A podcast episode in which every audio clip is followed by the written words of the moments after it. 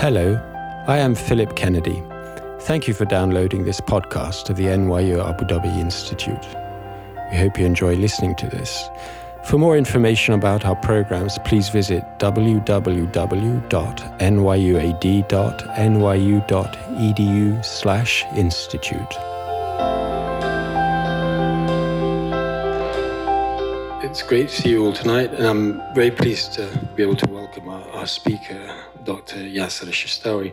I would like to say a big thank you to the Emirati National House, our co-sponsors for this evening's event, and my colleague Angela Migali will say something about the Salama bin Hamdan Foundation when I've finished. Doctor Yasser Shistawi is the curator, as you I'm sure know from the title of uh, this evening's event, of Transformations, the Emirati National House, which is the exhibition hosted by the National Pavilion of the U A E at the fifteenth International Architecture Exhibition, La Biennale di Venezia.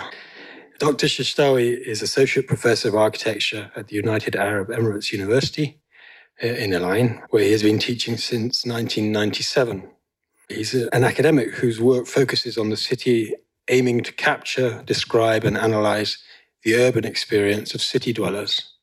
His emphasis is on the human component of city environments, which entails an examination of people's behavior in urban settings and the perceptual qualities of the urban and architectural landscapes. His scholarship deals with urbanization in developing societies, informal urbanism, urban history, and environment behavior studies, with a particular focus on Middle Eastern cities. And it's a great pleasure to welcome him back. This, I think, is his fourth appearance uh, for the N Y U Abu Dhabi Institute. I remember him in particular and quite fondly a lecture he gave on a tree in the Markazia district and how it is the center of the formation of sort of social habits in an area where I used to live. I no longer live there. I don't know if the tree's there anymore. But in any event, he's always welcome, and I'm very glad he's here today. Before we welcome him to the podium, I'd like to give the word to my colleague Angela Migali, who is the Executive Director of the Salama bin Hamdan Foundation.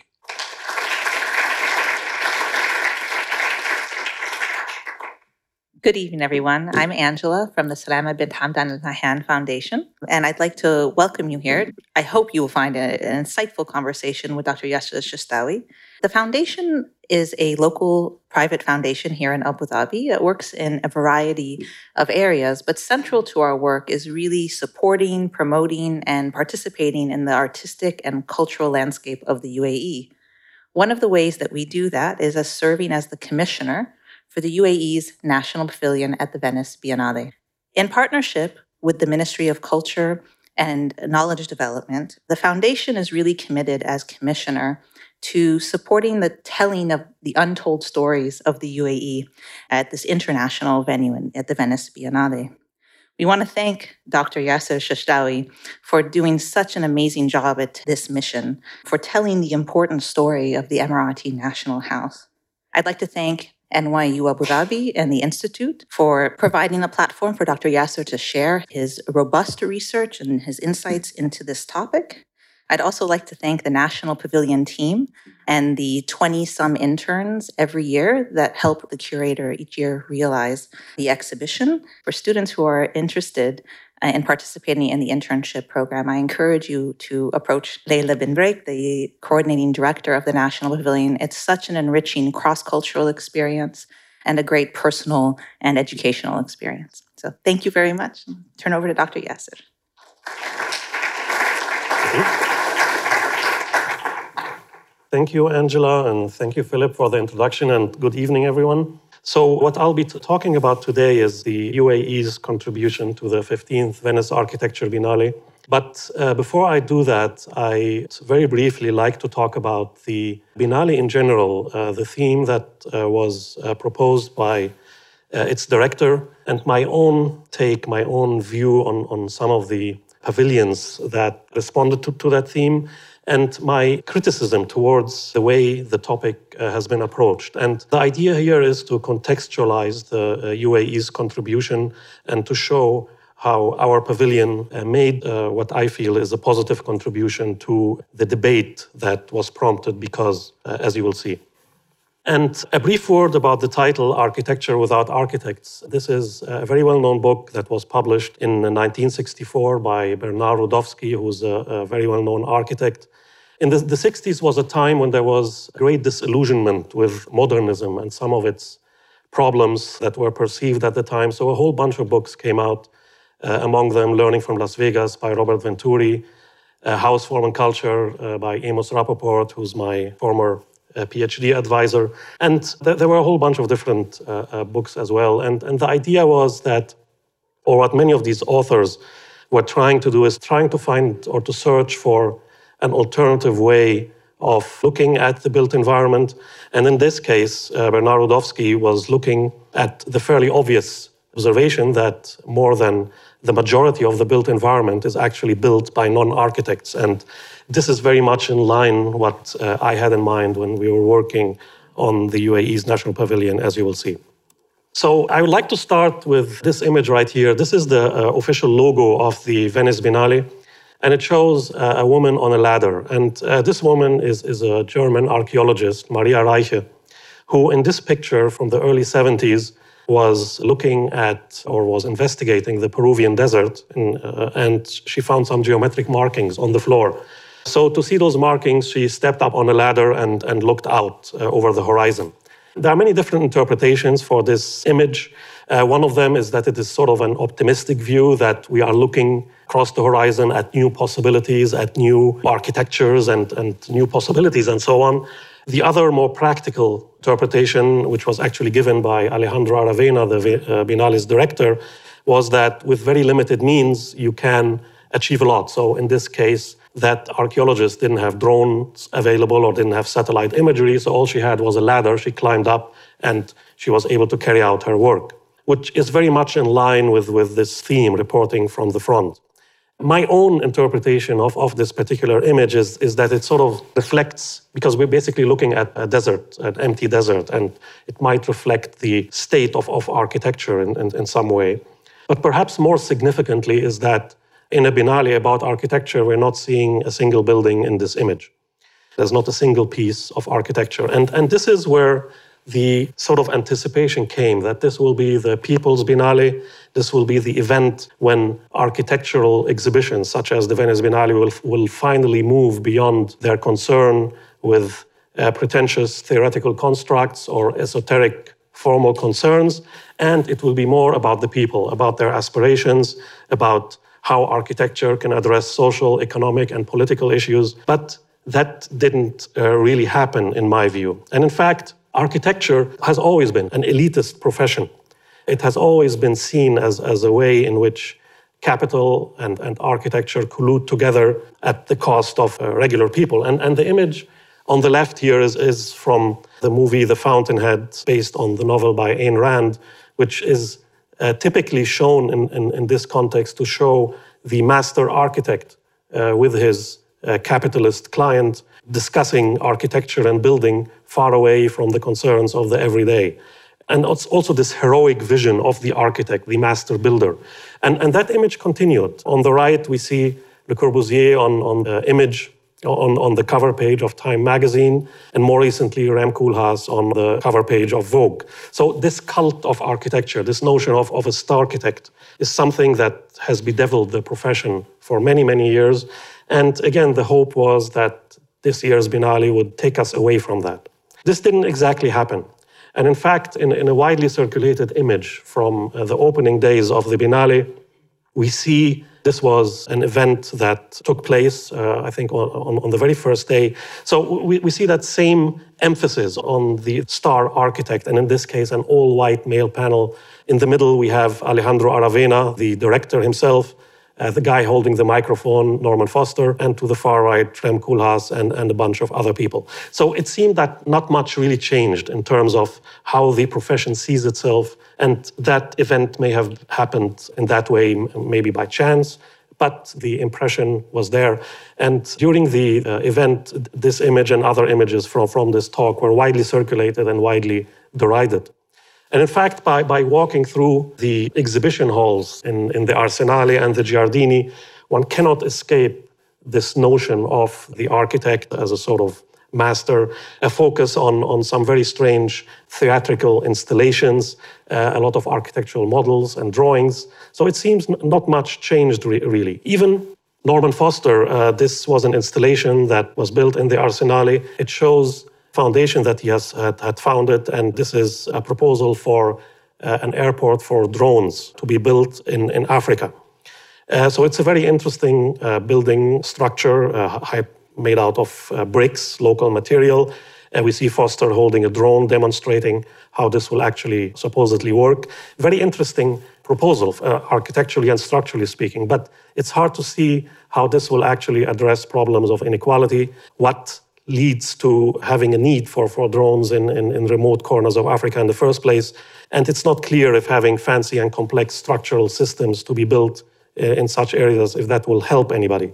But perhaps he was trying to atone for past sins, including the Central Market in Abu Dhabi, which is uh, nearby. So this is an image of Norman Foster in, in Abu Dhabi.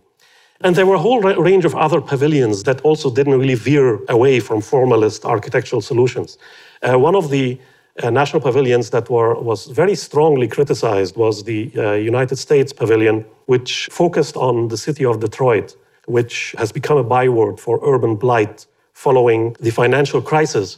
And their answer to that was that they invited a bunch of different architects, very well-known architects, and they invited them to come to and to propose design solutions. So, so th their idea of dealing with that was to have some sort of uh, graduate design studio and to propose solutions such as, as these blob-like forms on the left, or on the right, some very bizarre cave-like uh, uh, uh, structures to be built somewhere in Detroit. So that was very, very heavily criticized. And in fact, an organization was formed called Detroit Resists, specifically targeting this installation. And they, in fact, uh, designed an app that you can download and walk around the exhibition, and it will show you an alternative view at looking at Detroit. So we can talk about that really a lot. But I just wanted to mention that. And then we have this guy. This is a partner in Zaha Hadid Architects, very well-known figure in, in architectural circles. Uh, he went on a post-Biennale rant where he basically called for the Biennale to be shut down. The reason is, according to, to Schumacher, is that it is confusing people. Why is it confusing people? Because, according to him, it's all about slogans and dealing with social issues and economic issues and, and, and so on, even the little, small number that actually dealt with that. And uh, he feels that architects are not equipped to deal with social, economic, and political concerns.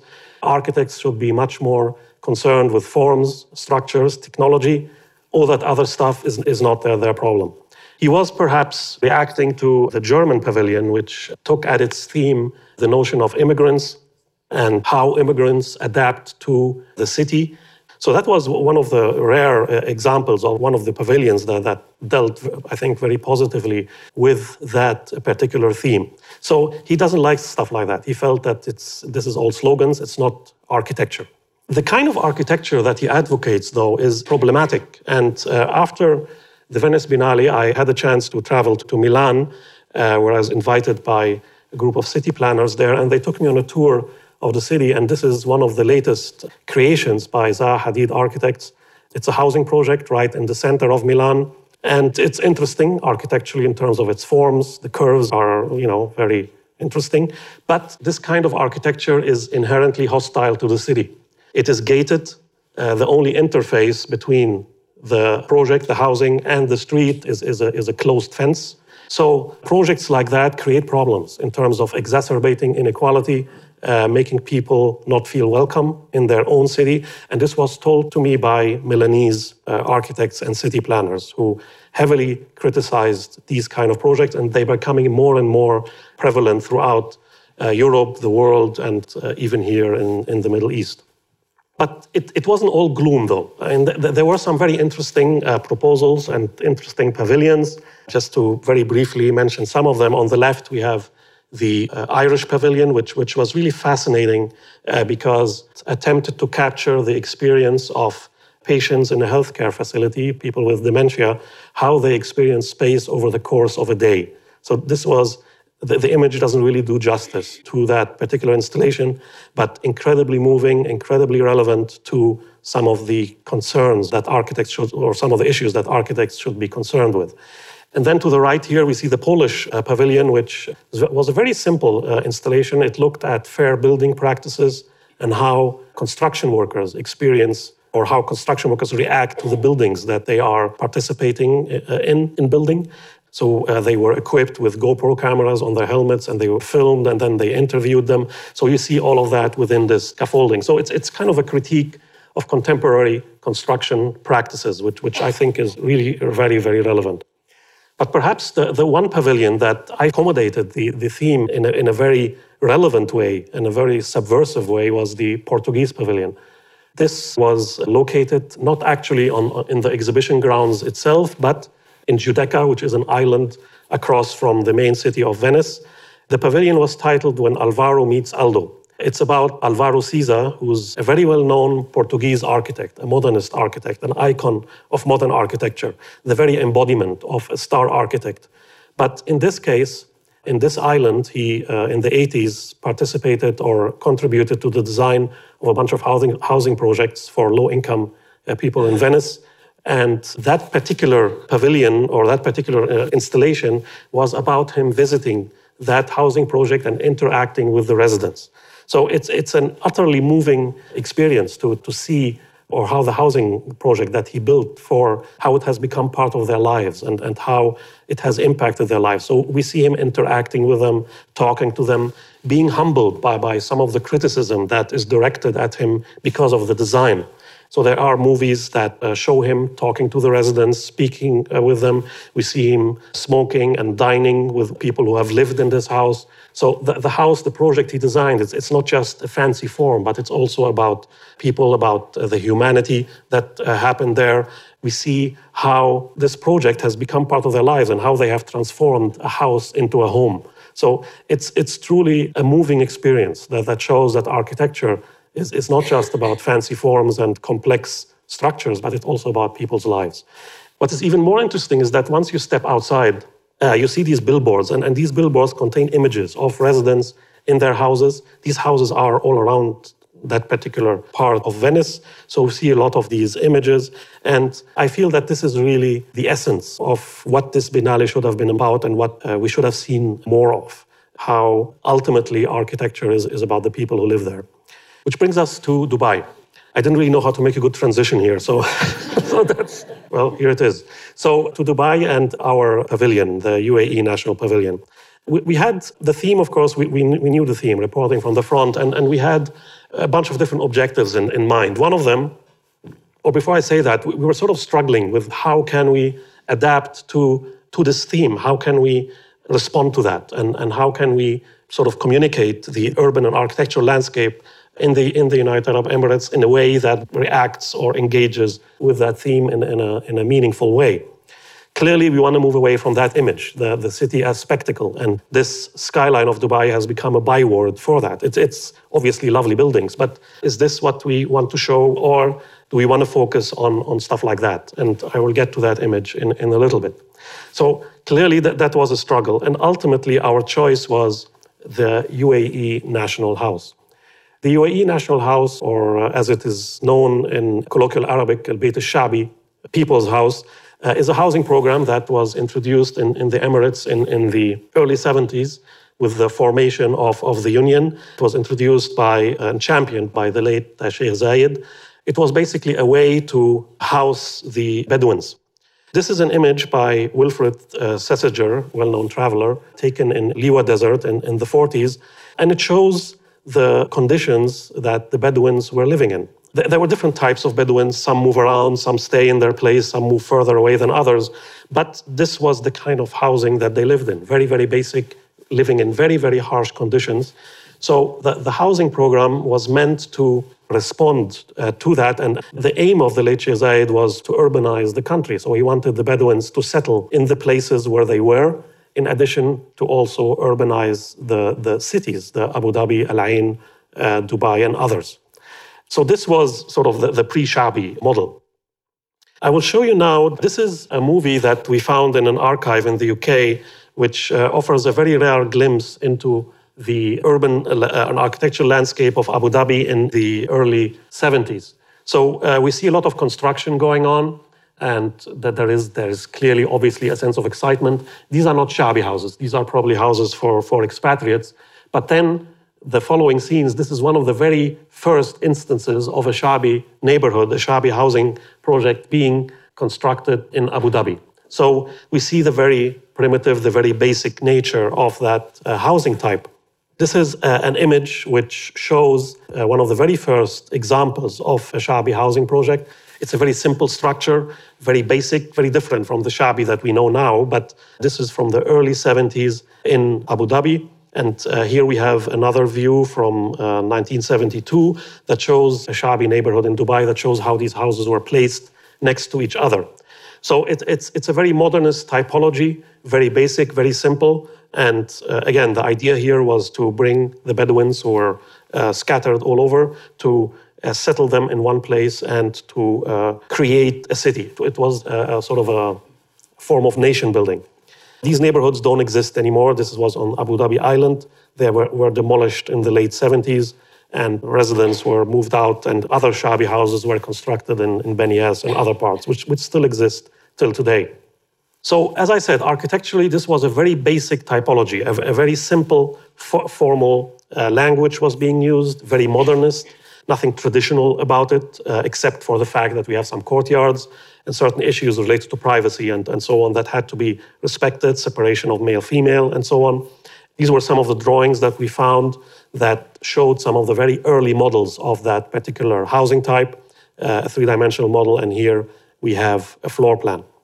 So that's the architectural character of that initial type. We then also looked at newspapers, and, and uh, we wanted to know how that particular aspect of, of nation building, how that was portrayed in the media at the time. And when we started this research, we were really... We didn't know what we will find, but some of the headlines were, were absolutely amazing. Masakin al-Shab, houses for the people, Zayed, Yazur Mawaqa al-Masakin al-Shabi al-Gadida. These are like major headlines. Uh, Zayed visits the sites of, of the new Sha'abi houses. So this was in, in, in the early seventies. And perhaps the one headline that I found absolutely fascinating is uh, Hidayat Zayed al-Shab, uh, Zayed's gift to, to the people. So clearly this wasn't just about architecture or, or about housing, but it was also a way to form a society, to, for, to uh, create a nation of uh, scattered Bedouins to a modern state. So that was some aspect of the uh, historical uh, research. This is how it was shown in Venice. Uh, we had a section dedicated to the history of uh, that particular housing type. One of the things, though, is, is that we didn't just want to focus on history. This wasn't uh, an exhibition uh, that dealt with the good old days of, of you know, and, and the past, and, and we, we didn't want to engage in, in, a, in a discourse, in a nostalgia discourse, uh, and in a romantic vision. This was very much uh, about the uh, present. Which brings us to, to this notion of transformation. Basically, what we wanted to do is to show how the use of the house changed over time, and how the house is currently being used by its residents, how they changed it, how they modified it. And there were a bunch of different ways in which we tried to, to do that. One of them is by uh, visiting various cities and regions in the United Arab Emirates to show the geographical breadth of the Sha'abi house, basically that it exists till now in, in different parts of the United Arab Emirates, and also to show the different typology and, and the, different, the different ways in which these houses have been built, and that there are all these different uh, models that were built throughout the country in, in the seventies and early eighties. And just to give you an idea about, about some of these houses, and perhaps you, you have already seen some of them, uh, this is in Abu Dhabi, in, in Benias, this is in Al Ain. And what these images show, they show a side of architecture that we rarely see in, in the Emirates. It's all about flashy architecture, spectacular architecture. We, we don't really see stuff that, that's been lived in and, and that shows signs of decay. I, I feel that this is really one of the most fascinating aspects of these houses. Here, this is in Dubai, in, in Sha'abiyat al-Shorta, which doesn't exist anymore, in Masafi, Fujairah, Falaj al-Mu'alla, Uh, Umm Quwain, where, where uh, we found this very fascinating housing project, which really looked different from anything else that we have seen. Uh, this is Medina Zayed in the western region. Uh, we see an architecture here that, in spite of its modernist appearance, sort of blends in with the landscape. It becomes one with the landscape, uh, which uh, I found very fascinating and, and one of the really interesting things about this project. Uh, we also came across some uh, variations on, on the Sha'abi house. This is a, a vertical Sha'abiyya in Medina Zayed, which uh, was built over uh, several floors, and we see how people closed balconies and uh, constructed roofs on top of these bal balconies to have some additional rooms. So that was a very interesting uh, development. This here is a sort of a, a kind of a curious case that we came across. It's, it's has been described as, as a ghost Sha'abiyya, which uh, is uh, located somewhere in the deserts of Sharjah. And this wasn't part of my research. It's something that somebody, um, Matt McLean actually, uh, uh, from N Y U, had pointed out to us. And one of our interns uh, in Venice knew somebody who lived nearby for some reason. So uh, he went there, took some photographs, and we incorporated it here. This is a Sha'abiyya that for some reason has been abandoned and, and people left, and the sand has, has uh, taken over the space. Our focus then shifted to Al Ain. Al Ain uh, is, is one of the largest cities here in the United Arab Emirates. And the reason why we focused on Al Ain is, is that it contains some of the best preserved Sha'abi houses uh, and Sha'abi neighborhoods in the United Arab Emirates. Some of the uh, uh, buildings there, the, the, the typology changed a little bit. These, this Sha'abi housing, for example, was built in the late seventies, early eighties, and we see some uh, decorative elements, these arches on the fence, which are a response to some criticism that has been directed at the early model, which people felt was a little bit too abstract. But then changes were made. People colored them differently just to individualize them. Landscaping became quite a significant aspect of that, to the extent that the house almost disappears. People replaced doorways, again, as, as a way to individualize these houses and, and to make them distinctive.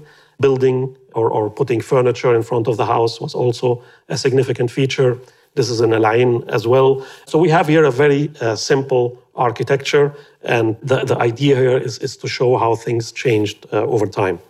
So when it came to, to Venice and the exhibition and how can we display this in an exhibition space, uh, uh, it was a bit of a challenge. So we, we had a section that dealt with the city, and we incorporated the results of our surveys in a number of ways by, by having uh, photographs on, on walls, but also by creating an interactive map that uh, people can engage with and which they can learn more about the U A E's cities, neighborhoods, and their houses. So uh, this is the city section, and, and as part of the city section, we were also interested in looking at some of the Sha'abi neighborhoods and how they have been transformed and how they are being used now to, to add a sort of communal element to uh, the research. And uh, we showed that in a number of ways through typical urban diagrams and drawings. In this case here, this is the Difa uh, neighborhood, Sha'abiyat Difa in Al Ain. And what captured my, my attention, or what I found so fascinating here, is that when you look at the backside of these houses, you see the gardens that people have built behind these houses to the extent that the house itself disappears. So what you see here are five or six houses hiding behind this little oasis that has been created. And this goes on for close to a kilometer and a half, house after house after house, surrounded by, by these gardens. And, and it's an absolutely fascinating aspect of an architecture that has changed over time, that has become part of people's lives, and, and that blends within its environment in, in a certain way. So we had this as, as a large uh, panorama. This is how it was displayed in Venice. This was quite large, I think three meters long. And uh, I think it was really one of the fascinating elements of our exhibition, to have this large panoramic uh, view. Another element of change and transformation that uh, I was also interested in is that these houses initially all looked the same, had the same facade, had the same floor plan, very repetitive in, in terms of appearance. Once people moved in, they, they wanted to individualize these houses and to make them look different in, in many different ways. They, they changed colors, they added decorative elements, they added rooms, and, and so on. So what happened is, is that no single house that exists now there looks like any other house. Uh, it's, it's absolutely fascinating. And we did this exercise where in my lab we actually drew close to eighty elevations based on photographs, just to demonstrate the extent of change that uh, exists uh, in these houses. It's, it's, it's one of the most interesting elements of, of the Sha'abi housing uh, as they exist now. So here's a close-up view that shows some of these changes that, that uh, have occurred over time. And uh, keep in mind, like, these all look the same originally, uh, and people change them. We then, uh, and, and we show that in, in uh, our exhibition in a section that we call the house section, uh, which contained elements related to, to the house and uh, where, where the focus is more on, on the architecture itself. We had two models, large-scale models, scaled to one to fifty, that showed a group of houses, how they have changed over time and how they were transformed. And we try to be as, as truthful and as uh, detailed as possible in terms of uh, d- decoration, in terms of various features that were added, uh, uh, water tanks, how people use the rooftop for hanging clothes to dry, landscaping, uh, and so on. So this was a very significant uh, element in, in the exhibition, and the uh, facade study that I've shown you also appears in the back here along the wall in, in a very large size as well. So once you're there and you, you stand in front of it, it's, it's quite, quite uh, impressive. I also was interested in, in some purely formal investigations, uh, looking at how the masses itself changed over time. And we did that in a number of ways. This slide here, the top row, shows the original state of one of the Sha'abi neighborhoods in Al Ain, where we have that particular configuration. So this is how the house looks from the top. And then the, the lower row, based on satellite imagery, we began to uh, add the masses that were uh, added to that original typology. And, and you can see the extent of change from the original to uh, the present day. And uh, we also did that in, in three D, showing how these masses were, were incorporated within the, an existing plan. And then I sort of got carried away here, but I, I also wanted to, to map this structurally.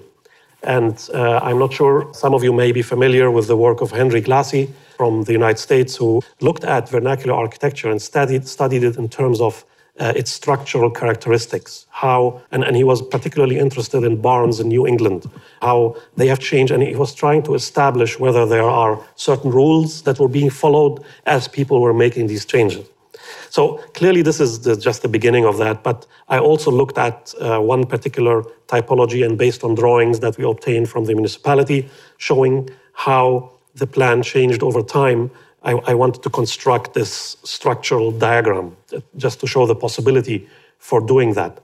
And this is how uh, it is shown in Venice. We have in the foreground, we have a massing model made of transparent plastic. And in the back, we have these diagrams. And then to the right, we, we have a series of, of uh, quotations from newspaper that shows that this notion of change and additions was actually one of the design considerations, design parameters given to architects at the time, that this notion of, of people being able to make changes to their houses was actually part of the uh, Sha'abi housing uh, experience and design. Now, I'll admit some of, some of that stuff can get quite abstract, and, and we really didn't want to get too carried away with that. So we wanted to shift the discussion and, and the, the experience back to the people and how they experience the space, how they uh, modify their surroundings, and how they inhabit the place they, they, they live in. So in order to do that, we, we asked an Emirati photographer, Reem Falaknaz, to uh, come to Al Ain and to photograph residents in their neighborhoods, in their Sha'abi houses. So uh, she went there, and over the course of uh, a month and a half, I think she was able to really offer us a glimpse into the lives of, of, of these uh, neighborhoods and get us into the houses and, and the community in a way that uh, we haven't really seen before. In an image like that, for example, even though there aren't any people there, but still this is an outdoor space in front of the house where people typically place carpets, Uh, and there is a pillow, so people sit there when, when the weather is, is, is fine, and, and they interact with each other. Uh, so it suggests habitation, community, uh, children playing in, in, uh, in these neighborhoods, and also inside these houses. Uh, she was able to get the stories of some of these residents, including an elderly woman who lives by herself in, in one of these, these houses. Her children have moved away, uh, and she refuses to move, and, and uh, she said that she will remain there till the day she dies, because all of her memories are in that house. She doesn't, doesn't want to leave. There were some other images, again, suggesting aspects of life that we don't typically see in, in, in modern contemporary housing developments, there is a sense of pride among some of these residents that you can see in, in their faces when, when, uh, when Reem was photographing them. This is in a neighborhood in Al Ain called Umm Ghafa, and this is one of the Emirati residents who allowed us to take her photograph sitting in front of her house, uh, or this resident here standing uh, in front of his house. And, and the sense of pride and uh, belongingness is, is, I think, quite, quite strong here. So this formed the central part of the exhibition. These photographs were placed along a central light box in a way. But then when, when you turn around this, this light box and uh, you see an, a, a room, a space, and this is the climax of the exhibition. Once you move through that uh, space and you turn around, you see this, this room, which is different in terms of, of lighting, uh, as, as you will see in a little bit. And this room basically was a house that we chose to uh, use as a case study. It, it belongs to, to a family that allowed us access in, into their house and also gave us the opportunity to, to use their uh, family photographs. So it's, it's kind of what we wanted to, to have here is, is an experience of being inside that house in, in a very abstract way. So there is an introduction before you actually enter that room where you see some interior photographs. Then you actually walk into that space, which in its texture and its lighting, it's very different from external space surrounding this room. And in here, there are several diagrams, drawings, photographs that capture the inner life of this house in, in great detail, including a family portrait. We have a large size section that shows the house in great detail. And while we were drawing this section and the floor plan, uh, we were actually in contact with one of the residents who Uh, was telling us, you know, the various types of furniture and how these spaces were used, what things were changed, and, and so on. So this is a detailed section through that house. And here we have the house in its current state. This was an original courtyard house, which was very simple, very, very small. But then additions were made over the years, uh, and currently three families actually live in, inside that place. But perhaps what was really captivating and really for me was the highlight of, of the entire exhibition was this family book. We had access to several types of information. We had family photographs, which they shared with us and which we scanned, which shows how the house was used over the years. And then we also had drawings that were done by uh, the owner of the house. He showed us how the house changed over time. This was, these weren't drawings that done by a professional architect. This was just a resident, and this is how he perceived the house over time. So the way he annotated the house, these drawings, and, and personalized some of these rooms is truly uh, moving.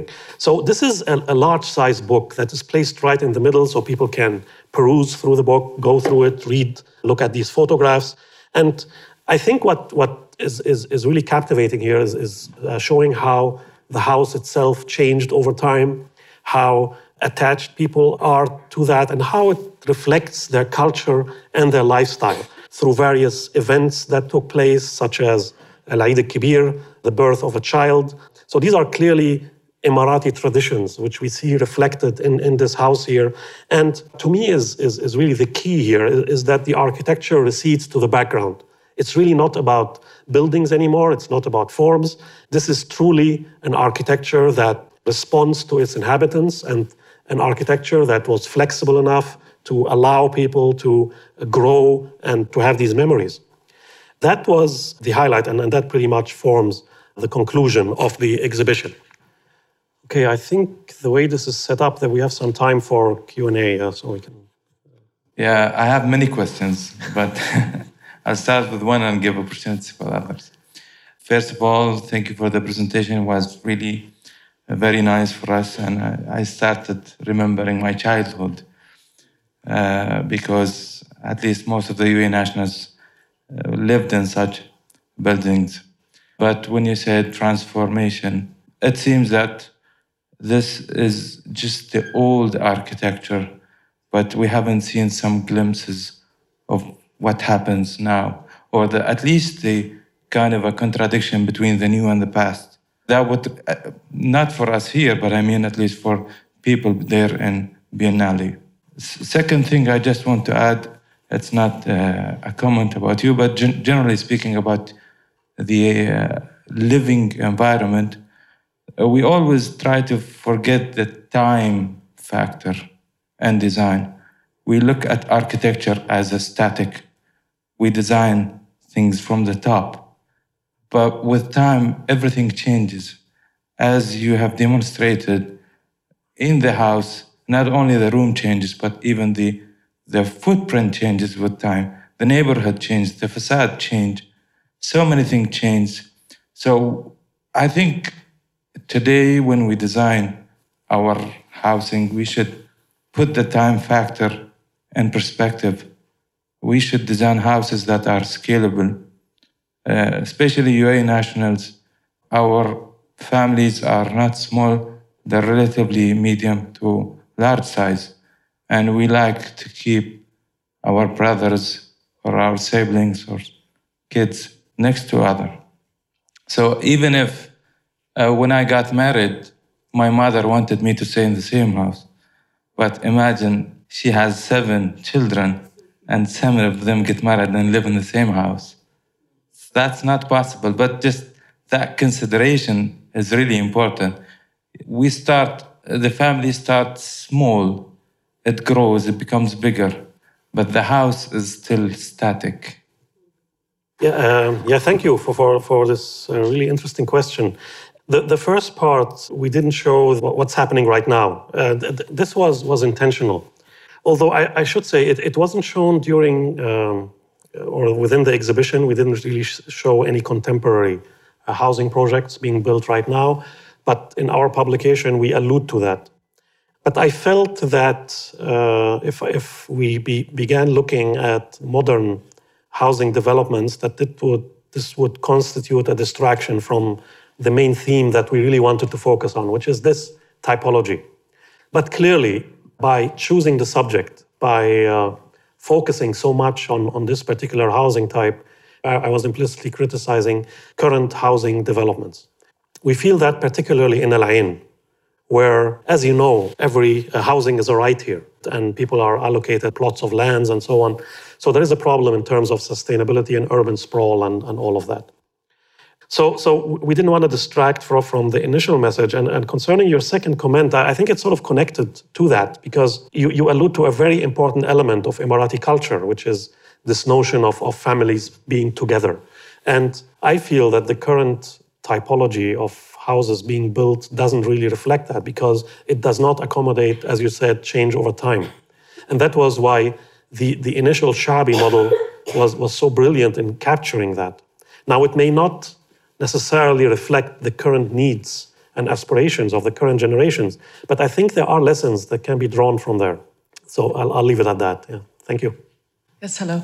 I was wondering, based on your study, I know you haven't focused on the modern architecture, but we do know that, especially in Al Ain, these beautiful sha'biyas are being demolished and replaced with something less desirable. And it has to do with what people's needs and expectations for modern living are. Based on your study, what would you wish to see happen to preserve these sha'biyah? And, and from a more technical side, I'm not sure if there's additions that can be done in a sensitive way that could help preserve some of these aspects and protect the Sha'biyah as a whole. There are several aspects to that. I, I think just in terms of the Sha'biyah being part of, of the U A E's built heritage, I, I think they should be preserved, or some of them should be preserved just for that fact, that uh, it reminds people of how they used to live. But even in terms of being of, of current use or, or being useful uh, uh, for the present. There have been some efforts from the Tourism and Culture Authority, the Abu Dhabi Housing Authority, who have looked at these, these house types and, and tried to find ways in which they can be preserved and adapted to modern uh, conditions and, and to modern uh, living. But clearly the situation that is happening now is, is that many of, of the residents who live in these Sha'bi houses move out. And they are either being left to deteriorate or they are occupied by, by laborers. But the, the hope is that by, by studying this model and, and looking how it is being used till now, uh, how it has been adapted over the years, that we can draw lessons from them and at the same time preserve some of these neighborhoods, because they capture some of the very notions or, or, or, or some of the issues that, that many current planning officials are trying to, to replicate in terms of density, in terms of sustainability, uh, green areas, walkability, and all of that. So, so, so these are, I think, uh, important aspects that, that can be preserved and by which the current model can be further uh, modified.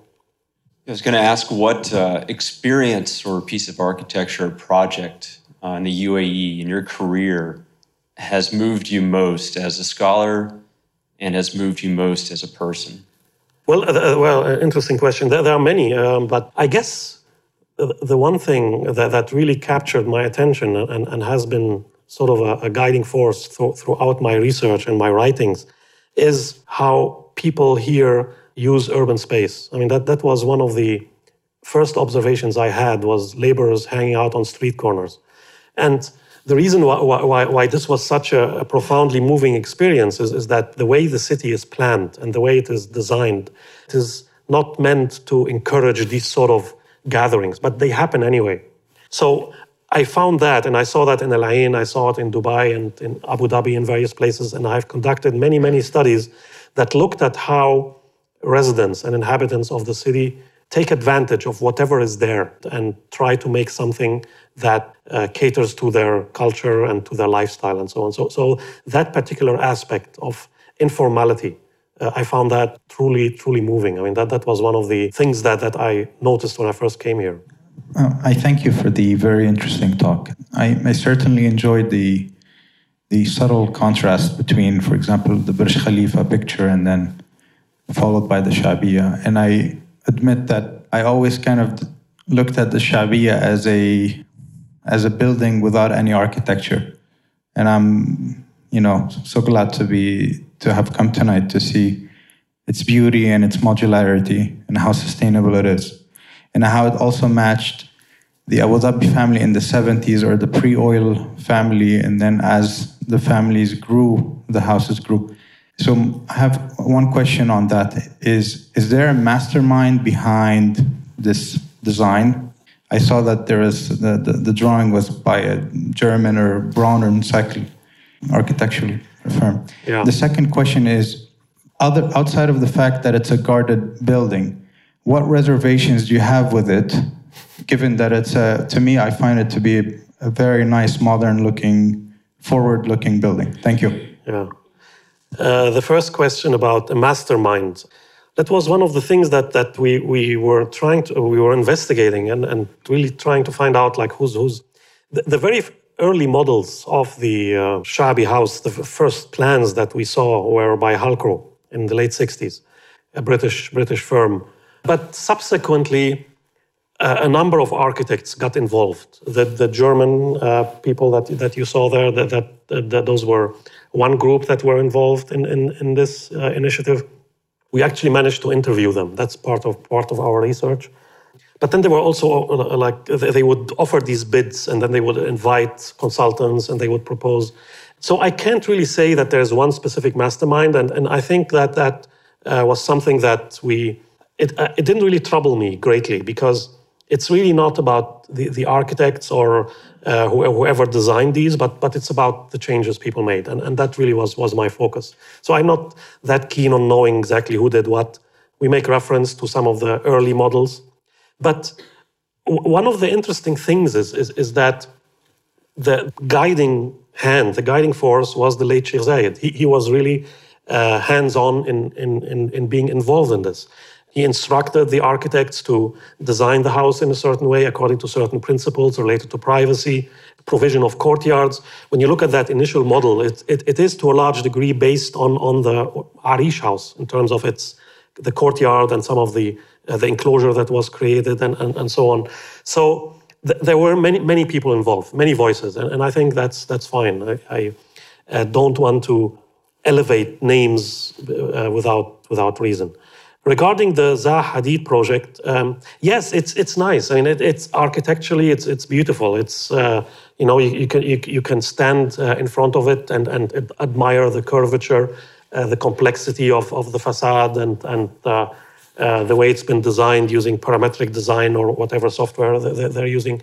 I mean, all that is good and fine, but I think the problem is in terms of its social implications and what it does to the city, and. A project like that on its own is, is you know, it's it's it's it really is not going to harm anybody. But the problem is that it has become a model for many cities throughout the world, and traditional neighborhoods are being destroyed, people are being displaced, just for this kind of architecture. People want to live in the inner city. Let's build them a gated community. Let's turn our back to the city.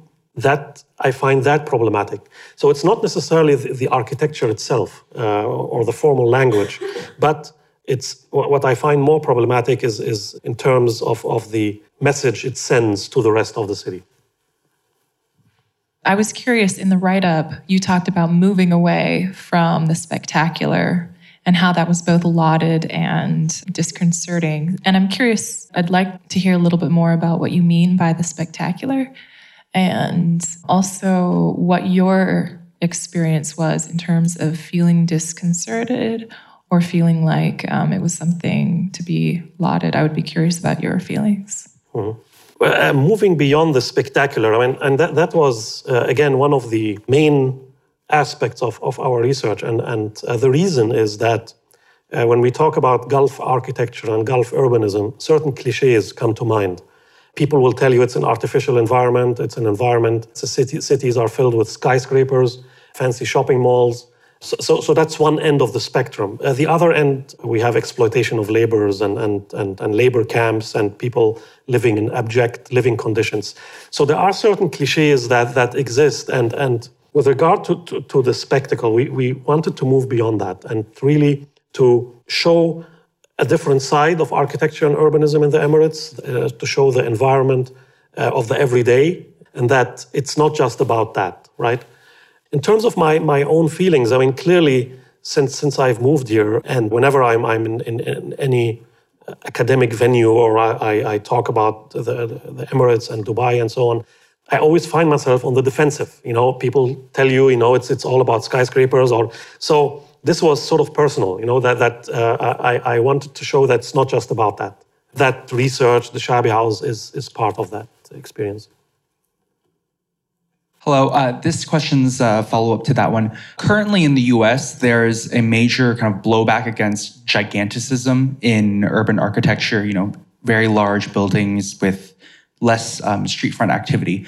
Do you see this trend coming up in the U A E and in the Gulf region in general and becoming a major market source for real estate? Yeah. And again, the, the, the, the Biennale with its theme and its sort of focus on, on social concerns and so on uh, is, is kind of a response to that. There is a realization that current trends in terms of planning and architecture are not really sustainable and, and can, can lead to a lot of uh, problems. In terms of, of the, the U A E, yes, th- there is a change uh, and a move aw- away from that. But I think it's, it's still within an overall mentality and framework that favors Uh, economics and finance over, over other concerns.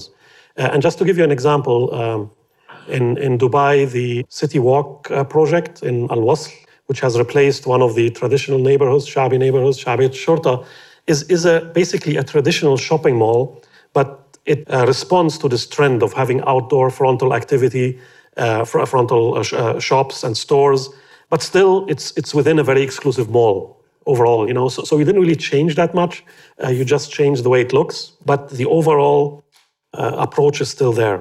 But it's, it's, I think, a step in the right direction.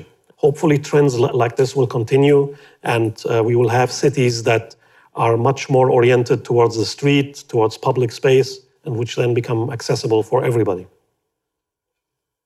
Thank you, Doctor, for the interesting lecture.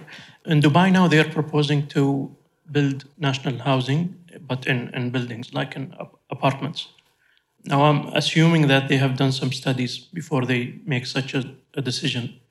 But I want to know your opinion. Do you think something like that would work? Or I'm not really familiar with this, but uh, I know that in Al Ain a few years ago, there were similar efforts.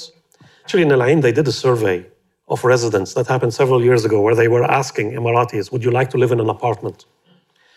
And many people said that, uh, yes, uh, we don't mind, but it's uh, only temporarily till we get an actual house, right? Living in, in an apartment has its, in an apartment complex has its problems in terms of privacy and, and, and these sort of things. So I don't know. I, I, I feel it's something that definitely needs to be addressed because current trends in terms of allocating land doesn't really work. It, it costs a lot in terms of infrastructure, also in terms of availability of land. It's it's quite problematic. There are waiting lists for getting houses and, and plots of land and so on. So Something like that can be a solution, but it would require, I think, a cultural shift in terms of privacy and, and things like that. So. Uh, hi, Professor Yasser. Thank you very much for the lecture. It was, it was really wonderful, actually.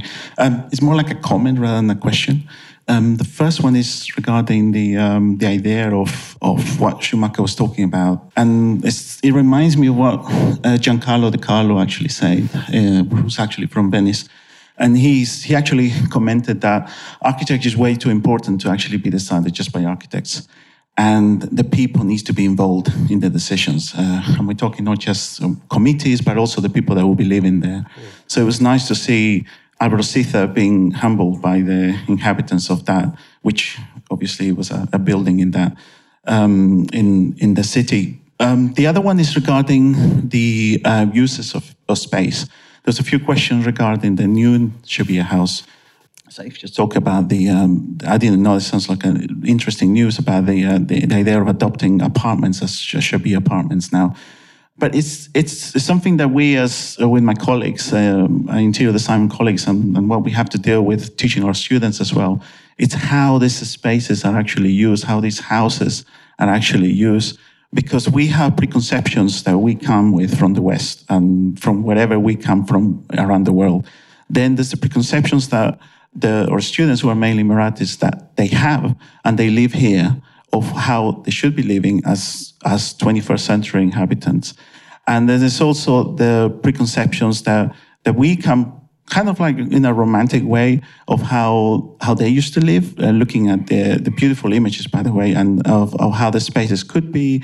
And, and there's always, we always end up kind of having interesting discussions about, about why one is better than the other, or, or, or, and I was just wondering if you had something to comment about that, because I think there's still quite a lot of research to be done. One on, and it's something that you touched at, at the center of your of your um, of the actual um, pavilion itself, uh, discussing how the space was used and and and looking at the photographs and the memories of these people. But it's interesting to f figure out as designers, because we tend to actually this, uh, look at buildings as objects and design rooms to with a specific names, and then plonk the people inside them. Where the description that, the way you were so eloquently describing that, that gentleman's house, and I think my students looked at some of these names and they laughed because they say, oh, these are specific Emirati terms given to these rooms. Mm. They're not like a Western translation, an Arabic translation to a Western name, they're specific.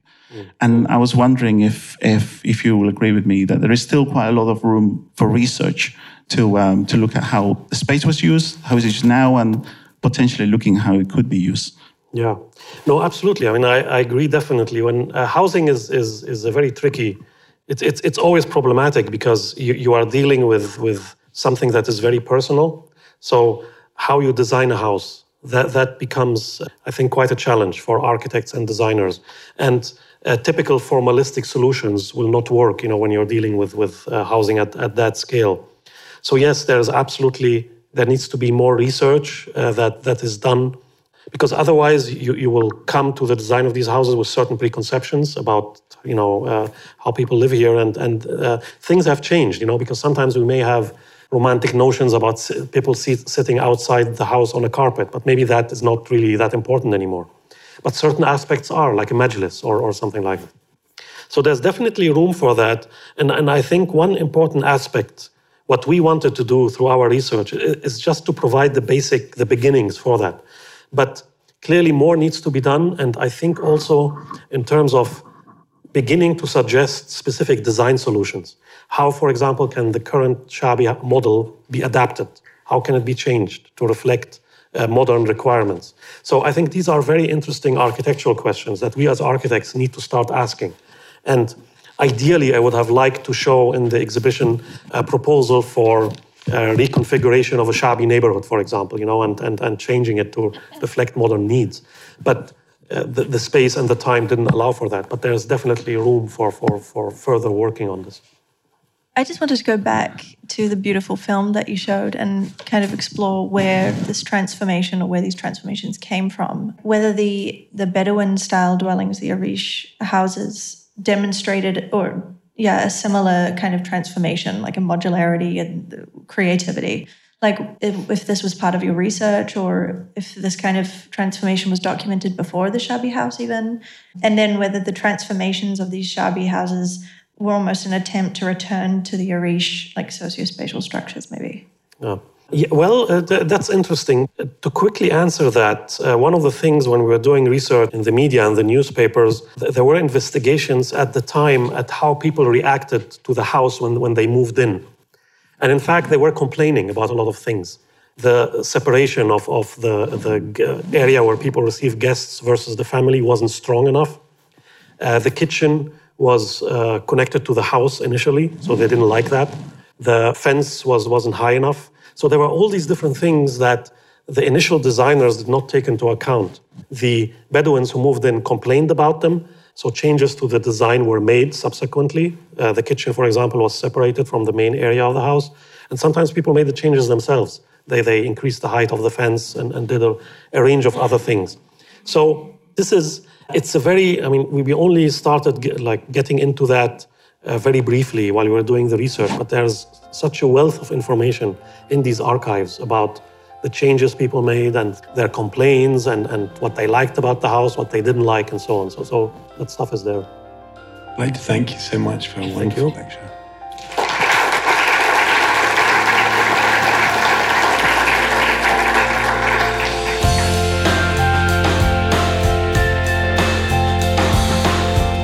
You've been listening to a download from the N Y U Abu Dhabi Institute.